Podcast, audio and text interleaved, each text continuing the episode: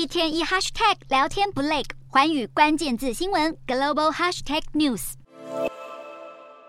经过好几个月的秘密协商，美国政府同意解冻伊朗部分石油收入资产，来换取五位伊朗裔美国公民的自由。这笔被冻结的石油收入金额高达六十亿美元，合新台币约两千亿左右。伊朗十号也将五名美国公民当中的四人，从首都德黑兰以北恶名昭彰的伊文监狱改为软禁，作为落实美伊换囚的第一步。有文件显示，美方允许将这笔伊朗资产从南韩转移到卡达。美国国务院表示，这五位美国公民长期被监禁在残酷的条件下，其中一位甚至被关押长达八年之久。国务卿布林肯认定，豁免对伊朗的制裁符合国家安全利益，但白宫指出，伊朗的资金移转将仅限于人道用途。另外，有消息人士透露，六十亿美元的转账和换球最快将在下周进行。